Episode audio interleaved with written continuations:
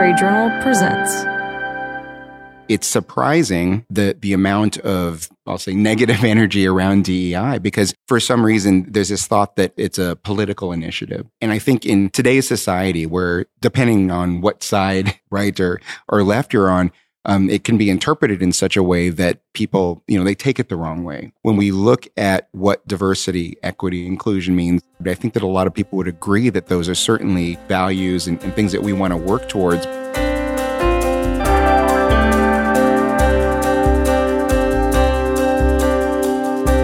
On this episode of the ASHRAE Journal podcast, Devin Abelon, Dunstan McCauley, and Carrie Ann Montplaisir break down and define the importance of diversity, equity, and inclusion, or DEI, and how engineering can become more inclusive. So, my name is Devin Abelon. I serve on the board of directors as the director and regional chair for Region 10. And I also serve on the board of directors DEI advisory subcommittee. Hi, my name is Carrie Ann Montplaisir, and I am the Region 3 Young Engineers in ASHRAE RVC. Hi, I'm Dunstan McCauley. I serve on the ASHRAE Board of Directors as a Society Vice President, and I'm with the National Capital Chapter. I'm also on the board DEI subcommittee as well. What is uh, diversity, equity, and inclusion? So, uh, you know, I think diversity, most people have a good understanding of what diversity is. It's about having a group of individuals with different social, ethnic backgrounds, different genders, sexual orientations. It's about not having kind of a group of where everyone's the same. And I think there's a great value in having diversity in any organization because you get to have different perspectives, people with different backgrounds, experiences, and it creates this a more a more creative uh, environment. And equity is a fair and just treatment um, of all members of a community. Equity is about promoting justice, impartiality, fairness within our procedures, our policies, and our processes and distribution of resources. So, equity is the goal that we strive to get to, both in our professional and in our ASHRAE lives as well. We want to make sure we have a, an equitable distribution of all the resources and a good distribution of, and equity is also a good distribution of our strategic priorities as it relates to ethnicity, gender, age, physical appearance, thought styles, religion, nationality, socioeconomic status, belief systems, sexual orientation, and education. You know, I think, you know, a lot of times people, when we're talking about diversity and equity, um, they kind of see them as the same thing. And, and in my mind, I also, you know, it's a great description, Dunstan. I also think about it in terms of making sure that everyone has equal opportunities, that everyone, you know, with different backgrounds, they still have the same opportunities to, to, uh, to succeed in any area. And I think that's where the inclusion can also tie in. So, inclusion is the practice or policy of providing equal access to opportunities and resources for people who might otherwise be excluded or marginalized, such as those who have physical or mental disabilities and members of other minority groups. And uh, I've always liked this metaphor. I've heard it from quite a few sources that diversity means being invited to the party, but inclusion is being invited to dance. Yeah, that's a great, great metaphor. And I think so. We've talked about kind of what DEI is, and we, we've gotten different definitions of DEI, diversity, equity, and inclusion. But I think, you know, when we start having the conversation, it's important to understand what it isn't.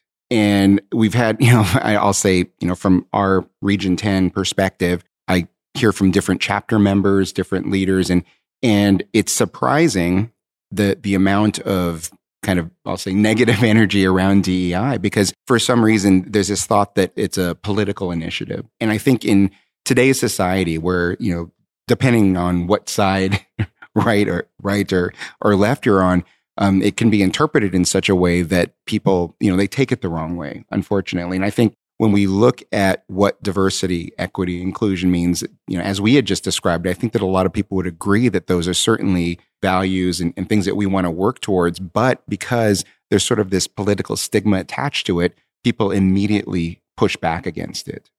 And I want to add a lot of the times I think people feel attacked, like, uh, you know, we're being called out for doing something that we're doing maliciously or intently. It's that's not the point. It's you know, you could be doing something based on these unconscious biases that we're all unaware of. And DEI is trying to just spread awareness so that we can all just rethink about how we're interacting with other people.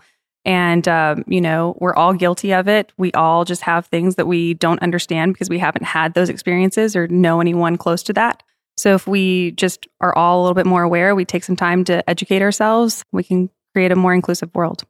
And another misconception a lot of people think diversity or DEI is a quota system where you're trying to get equal representation from all the various groups. And diversity is actually the opposite of a quota system by creating a diverse environment, a diverse community, you don't have to meet quotas because that is now infused throughout your organization. And therefore, you will then have a diverse board or a diverse committee or diverse structure because you've practiced these principles and used that in your recruiting processes to make sure that you are in, inclusive of all the various communities within your organization.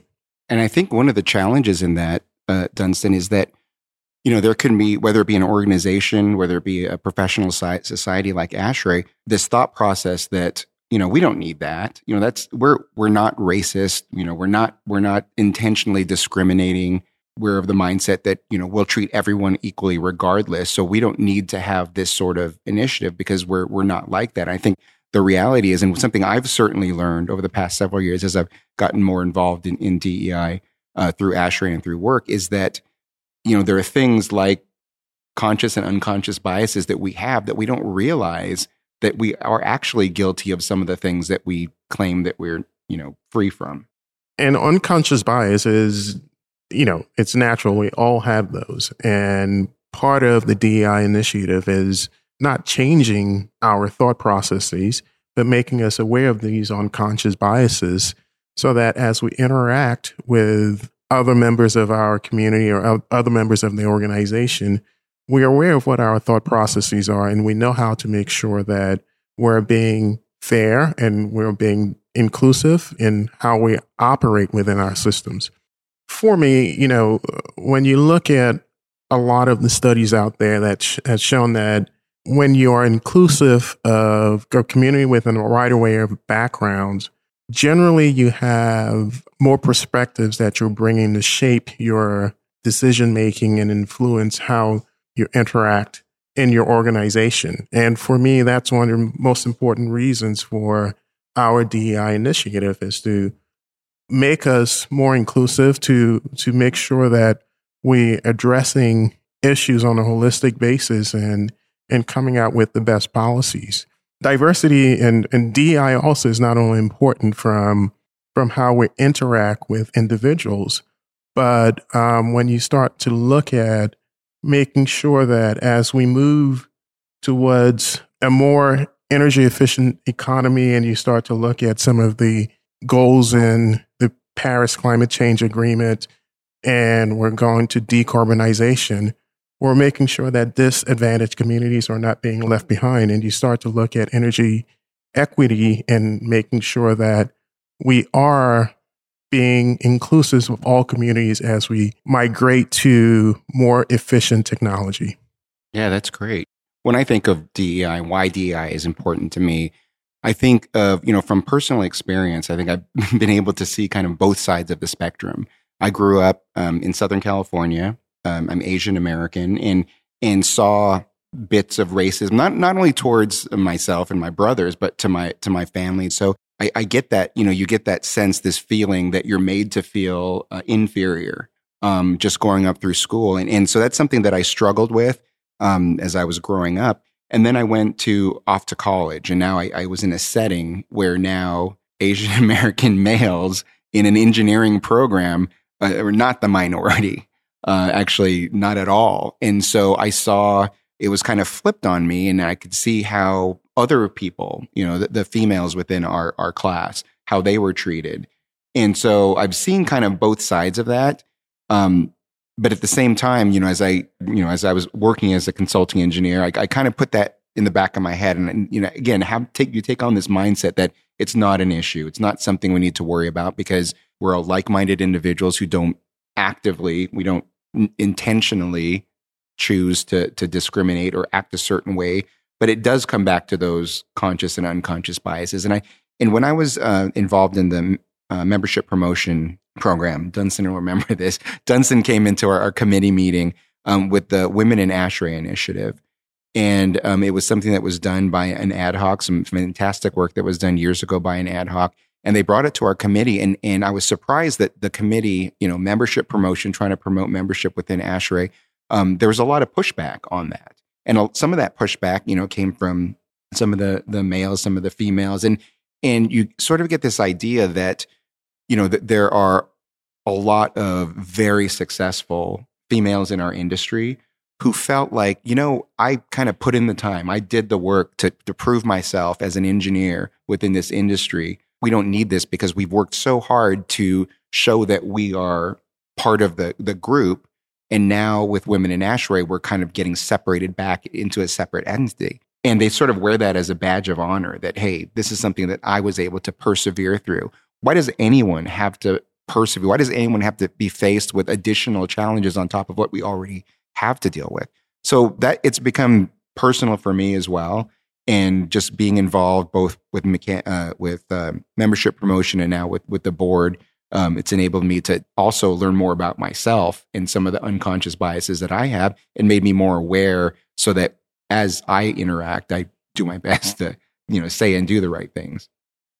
One of my challenges, like when I first my first ASHRAE meeting, I went to a technical committee and came in and I was very enthusiastic. You know, I've gotten a lot from ASHRAE from a lot of the technical information.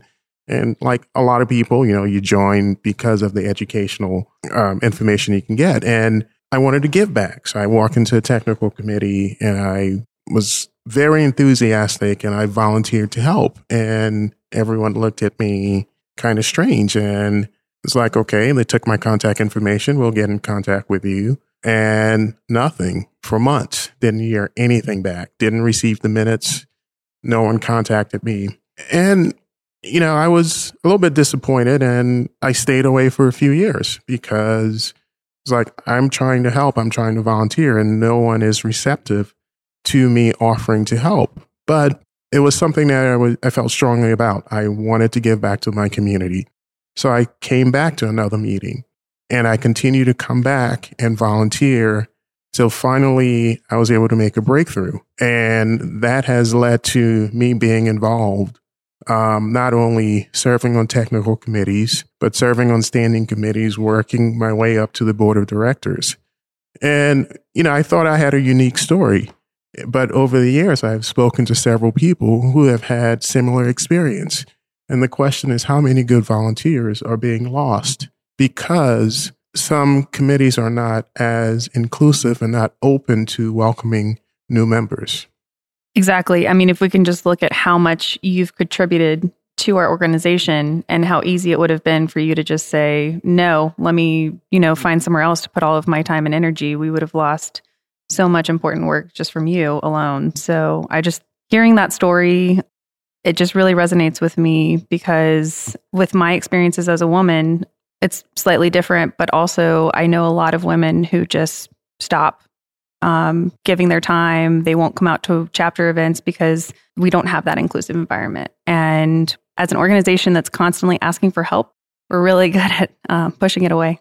Yeah, and we've had discussions even you know at this conference in terms of how to make sure that um, some of the committees we have are welcoming or inclusive because it's not every committee, but at the same time, there, there are a number of situations where, you know, we just talked about diversity in terms of, you know, socioeconomic, gender, sexual orientation, religion, but there's also, you know, discrimination that happens because a younger engineer walks into a room, someone who is perceived as being less experienced, someone's perceived as being not someone who can contribute to, say, a technical committee, and they're immediately marginalized and not given that opportunity to contribute. And so I think that's there's some work that we need to do to make sure that that all of our committees, not just TCs, but all of our committees in general are welcoming. I think sometimes, you know, we've been to enough conferences, we build relationships, we kind of form these tight groups And that's great. There's one aspect that it's great that we've got these tight groups who work well together, but at the same time, it can be challenging and intimidating for someone new to walk into that room and not feel like they're part of that tight group. That's something that um, we have to be conscious of um, as we interact because, same thing, my first ASHRAE meeting, I walked in and you saw everyone interacting with each other because they've formed these bonds. And it was somewhat intimidating at first, but slowly as you get to meet people, you become part of those bonds and that interaction as well. But engineers overall are introverts. So there are a lot of people who are probably seeing that interaction and saying, I'm not going to be able to fit in sure. and are staying away. And I think that's something that we all as members of ASHRAE should be thinking about as we see new people being open to them, having an outreach to new members who are attending our meetings to make sure that they're feeling welcome so that we can retain their services and retain their participation in the organization. So, you know, when I think of ASHRAE, I think one of the, the, the, great things is that we are a volunteer organization. Volunteer organization comprised of volunteer members all working, giving of the, their expertise and their time to make our industry better. That's one thing we all agree on. We're all working to make our industry better. And, you know, you said it yourself, Karen, in terms of, you know, we want, we need volunteers. We want volunteers and we want volunteers who can bring different perspectives, different ways to solve problems, different, who bring their different experiences. And so we want to make sure that we're able to maintain, create and maintain an environment where people always feel welcome. For me, DEI is so important. It's something I never even realized how integral it was in my career until I heard the definition. Um, this whole push about DEI would have resolved a lot of issues that I've dealt with. In particular, I found out a couple years ago about this imposter syndrome, and it kind of explained something that I never could name. I kept feeling like I was inadequate, and I kept feeling like I was just a failure in classes. Uh, I kept feeling like I wasn't qualified as an engineer even after I'd gotten my degree. And then just recently, I started reflecting on that. And my family told me I was going to fail out of engineering before I even started. When I got to college, people would like their jaw would drop when they found out my major and they would be like, wow, you don't look like an engineer. And I was like, I don't know what that means, but thanks.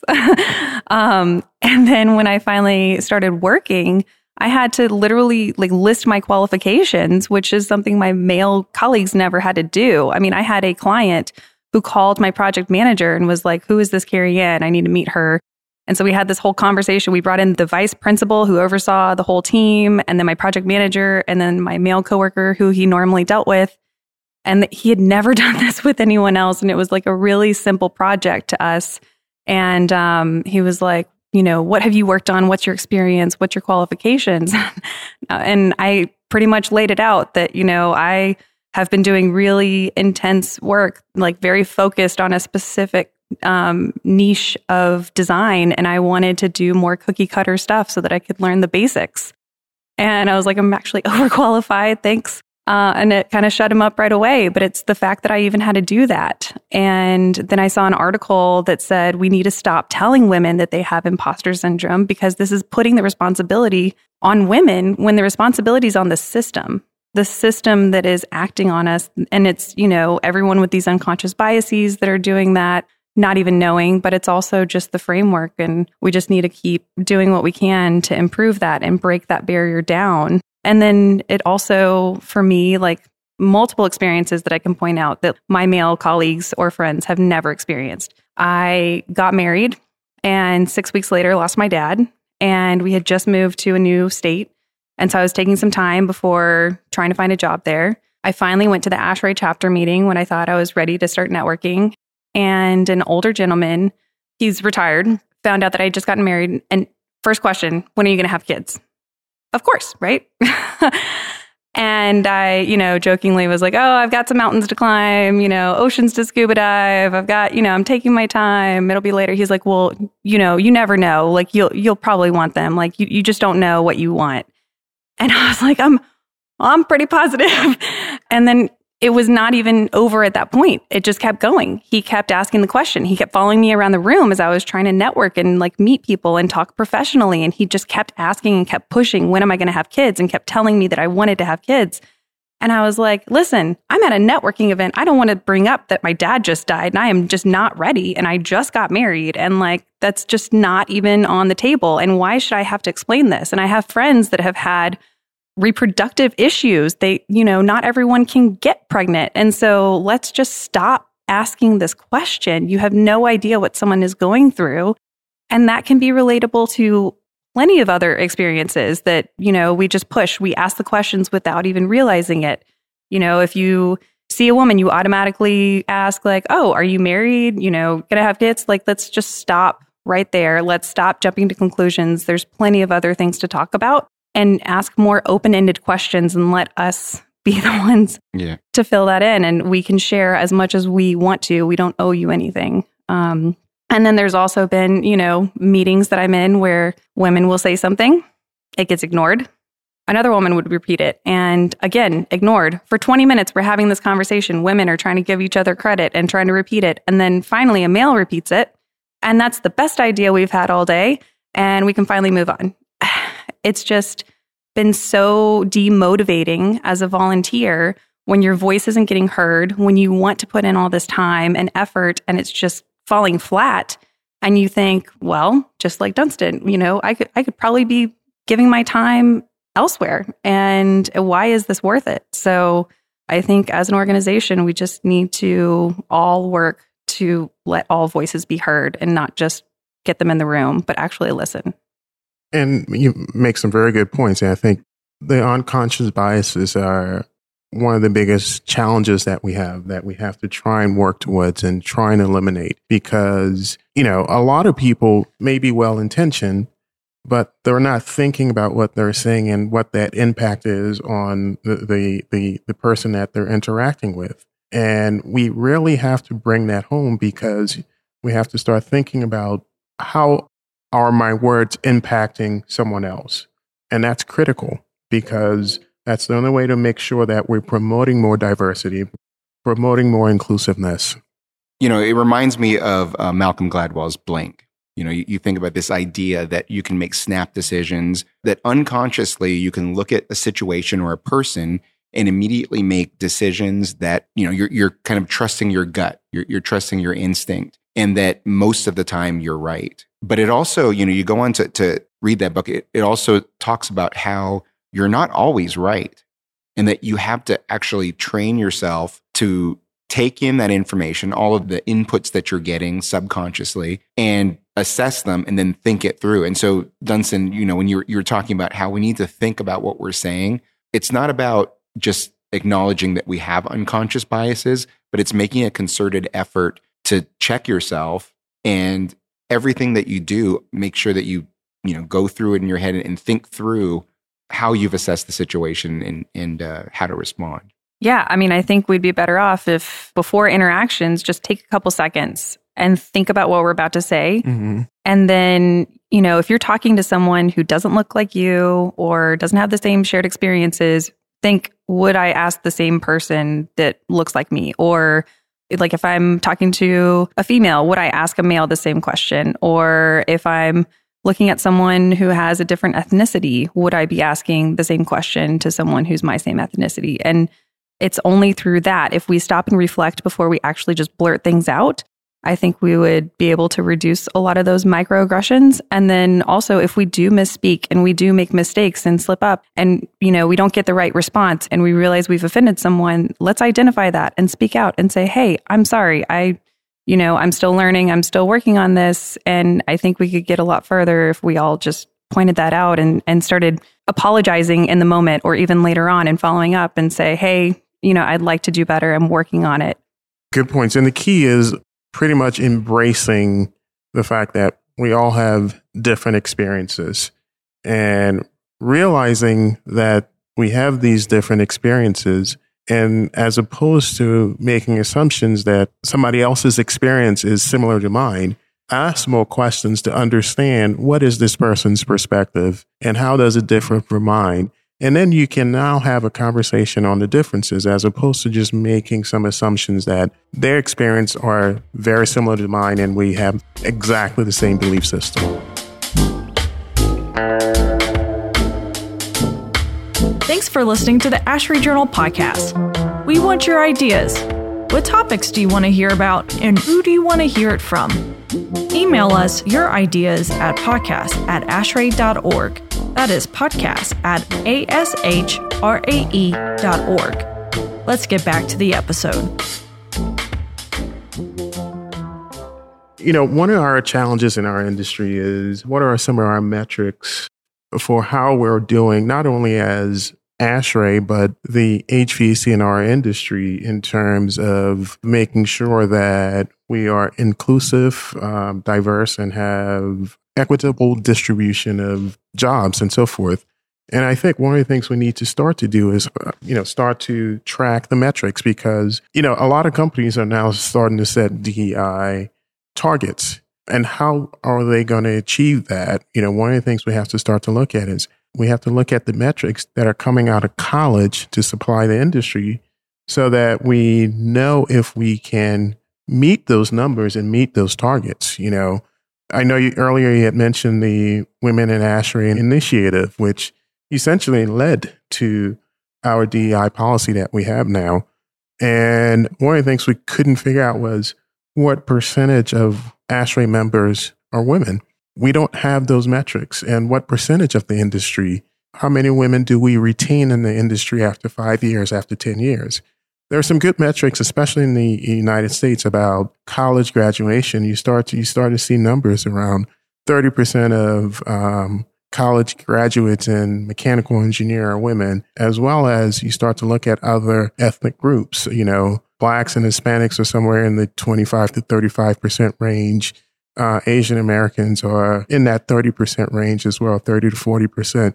But what are those metrics for the companies in our industry? We don't know. How many of those individuals are retaining in the industry? We have no idea. And I think that's critical as we embark on some of our DEI initiatives to start to track some of those numbers so we know how we're doing as an industry and companies who are in the industry can now have measurable data to track their performance.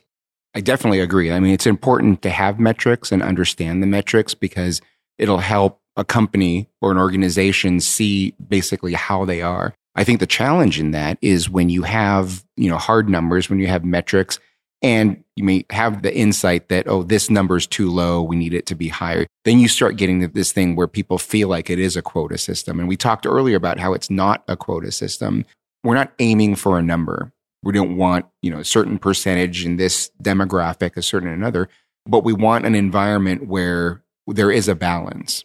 Yeah. So it's, it's, it's kind of hard to, to have that when we're, we're kind of striving for a balance for it to happen organically, to happen, happen naturally but if it's not happening, then are we almost putting ourselves in this quota type system where we're forcing, we're driving towards a particular number?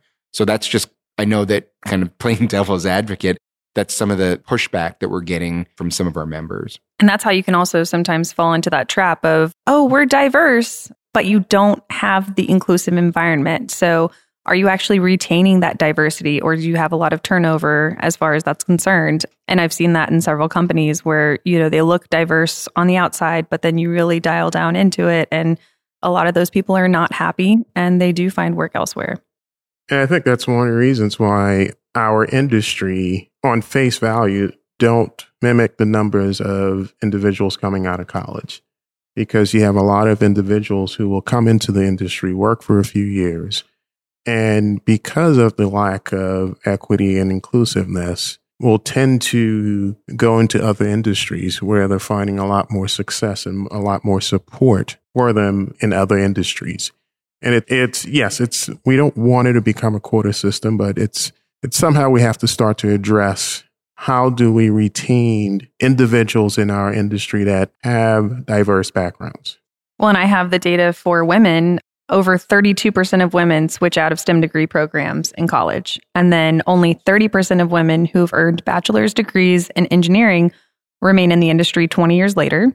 And 30% of the women who have left the engineering profession cite organizational climate as the reason. And I'm sure it's higher than that. Um, and I've experienced a lot of it myself. So I think that's just it stares you right at the face. Like we clearly have a problem when it comes to women. And I know we also have a problem when it comes to other backgrounds when we're talking about diversity. And uh, it's, it's a really big issue. And so it's just hard for me to understand why people can say we don't have an issue. And, you know, this isn't important because it's, it's, it is very clear um, in the numbers, just a study that came out of the Society of Women Engineers.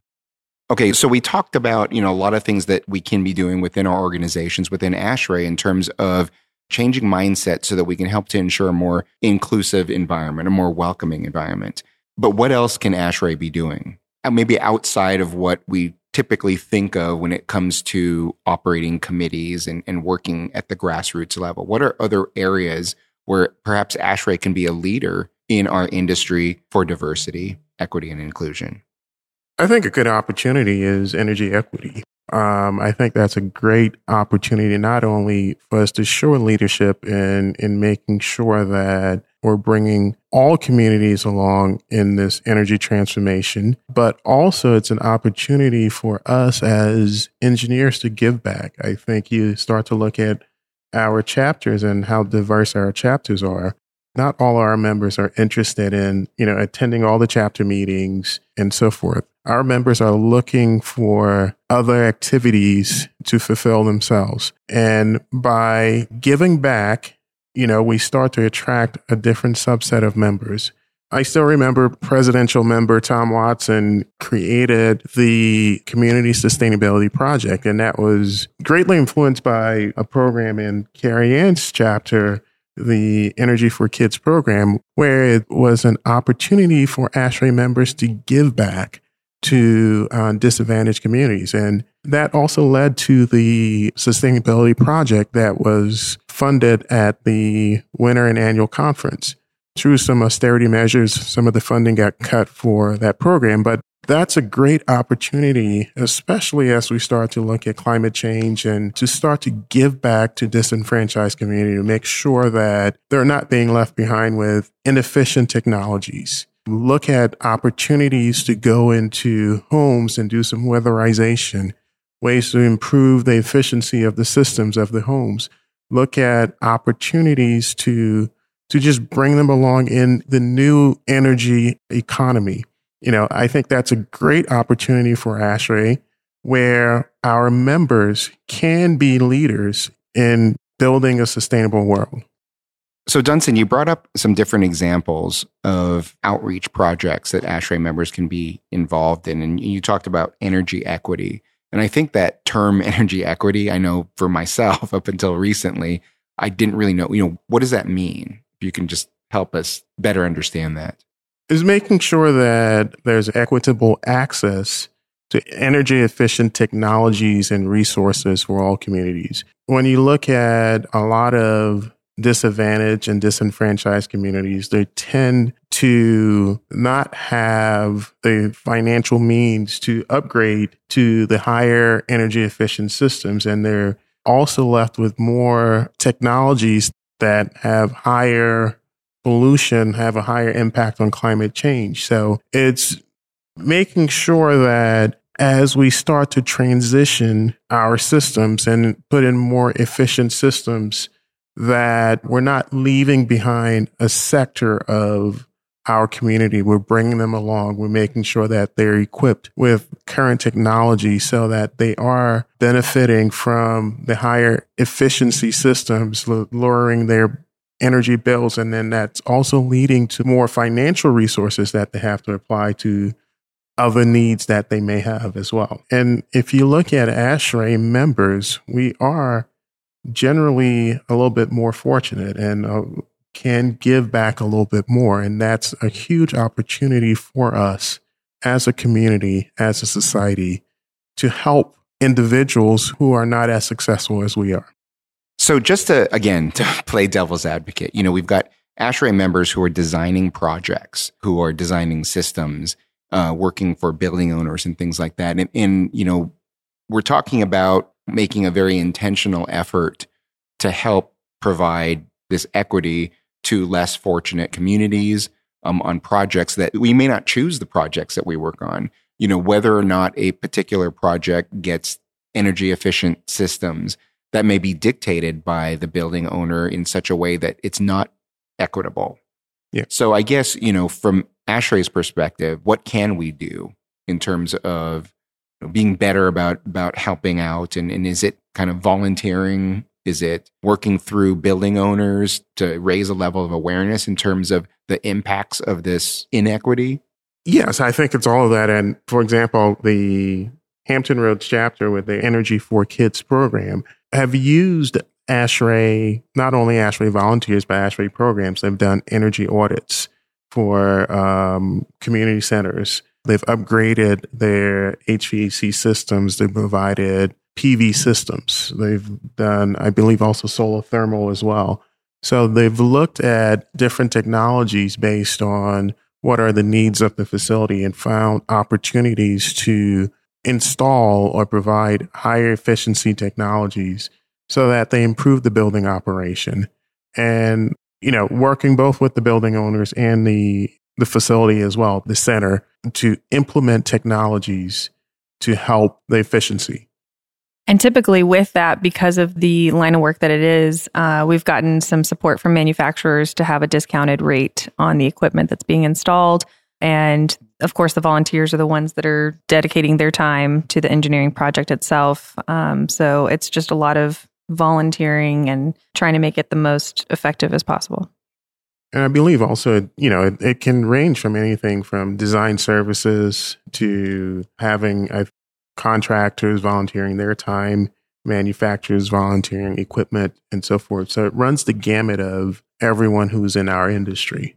So what would you say are some some maybe best practices or ideas that chapters at the grassroots level you know what are things that, that they can do you talked about some of the programs but where would a chapter go to find these types of opportunities they will have to look in their local communities. I would say a good place to start is some of the communities, like, for example, I know Hampton Roads work with the local YMCA. There's been some community that work that have worked with some shelters and so forth. So just looking for services that are giving back to the community, I think that's a good starting point because a lot of times those facilities don't have a lot of resources. So if you can help them with upgrading their systems, and a lot of times most of them need new systems.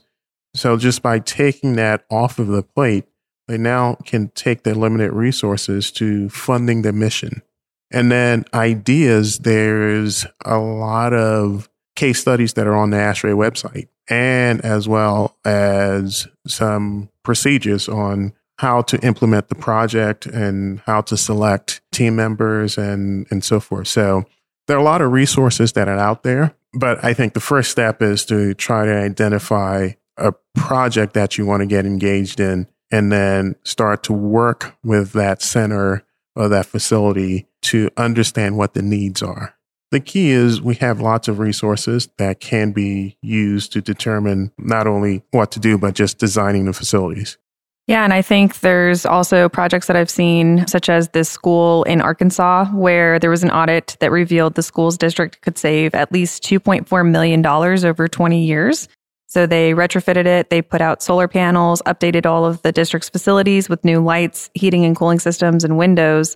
And the school was able to use the savings and energy to put more money in the teachers' pockets. And they were able to increase teachers' pay and create a better environment for their employees and were able to attract better teachers because of that. And just as an example, they generated enough savings in just three years to transform the district's $250,000 budget deficit into a $1.8 million surplus and just imagine the scale of that, um, what we could do across the country. And there's been tons of other schools that have been using this as an example and implementing that. And if we just did more work like this, um, we could reach that energy equity goal. And it's about sharing best practices, you know, um, just communicating what we're doing with other members, and that will inspire even bigger programs.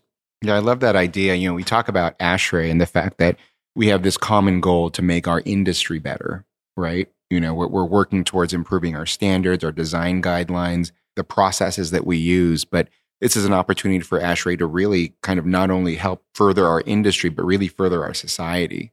and and become really leaders in this space. And I think also I've realized as engineers, we need to be better salespeople. A lot of the times I see building owners and contractors pushing back on certain technologies that are different that they haven't seen before. They don't know how to operate it. And I've seen cases where the engineers were great at explaining and articulating it to where they could understand and it wasn't a, this scary new thing and they were able to get it through and then other situations where the engineer didn't push back and then we just kept you know doing what we were doing with less efficient you know we're still using natural gas and if we just did a better job of explaining it to someone who's not of a technical background, I think we could make a lot more progress in that regard. And then uh, as far as ASHRAE, we need to be pushing code development. And, you know, there's several states across the US that don't have any ASHRAE codes in their requirements. And some of them are still back to like 2007. So we need to be making sure that our states are adopting the most recent codes to be pushing this design to be more efficient. We've had some really great conversations about what DEI is, some of the challenges wanting to make ASHRAE more inclusive, and how this can relate not only to the work that we do within ASHRAE, but beyond, how we can work in the communities to, to help bridge the gap in some of the inequities that, that exist within our communities. So, for the listeners, I guess, what is the call to action? What can ASHRAE members do right now? What are some of the things they can do to help improve on any of those fronts? Carrie Ann? So I think at the chapter level, we need to be pushing DEI focused events. As a chapter, I've, I've attended several that other chapters have held where the topic was specifically on DEI. They um, relate all of this data that's specifically related to our industry on, and that's where I learned more about the unconscious biases. And the entire time it was just light bulb, light bulb, light bulb. Um, so I think if we, you know, had more events like that and we're getting our our members out to those events, then we could help with that awareness. And then I also think it's time for ASHRAE to do more research on thermal comfort guidelines because right now it's geared towards men. And about 80% of the population is supposed to be comfortable. Um, but men and women are both in the spaces, and women are always the ones that are uncomfortable. We're always too cold because the guidelines are all around the clothing and shoes that men wear and not at all geared towards women. I know every woman in my office keeps a sweater and a blanket in their desk. Um, so if we just were more aware of our building occupants and um, did a better job to make everyone everyone comfortable.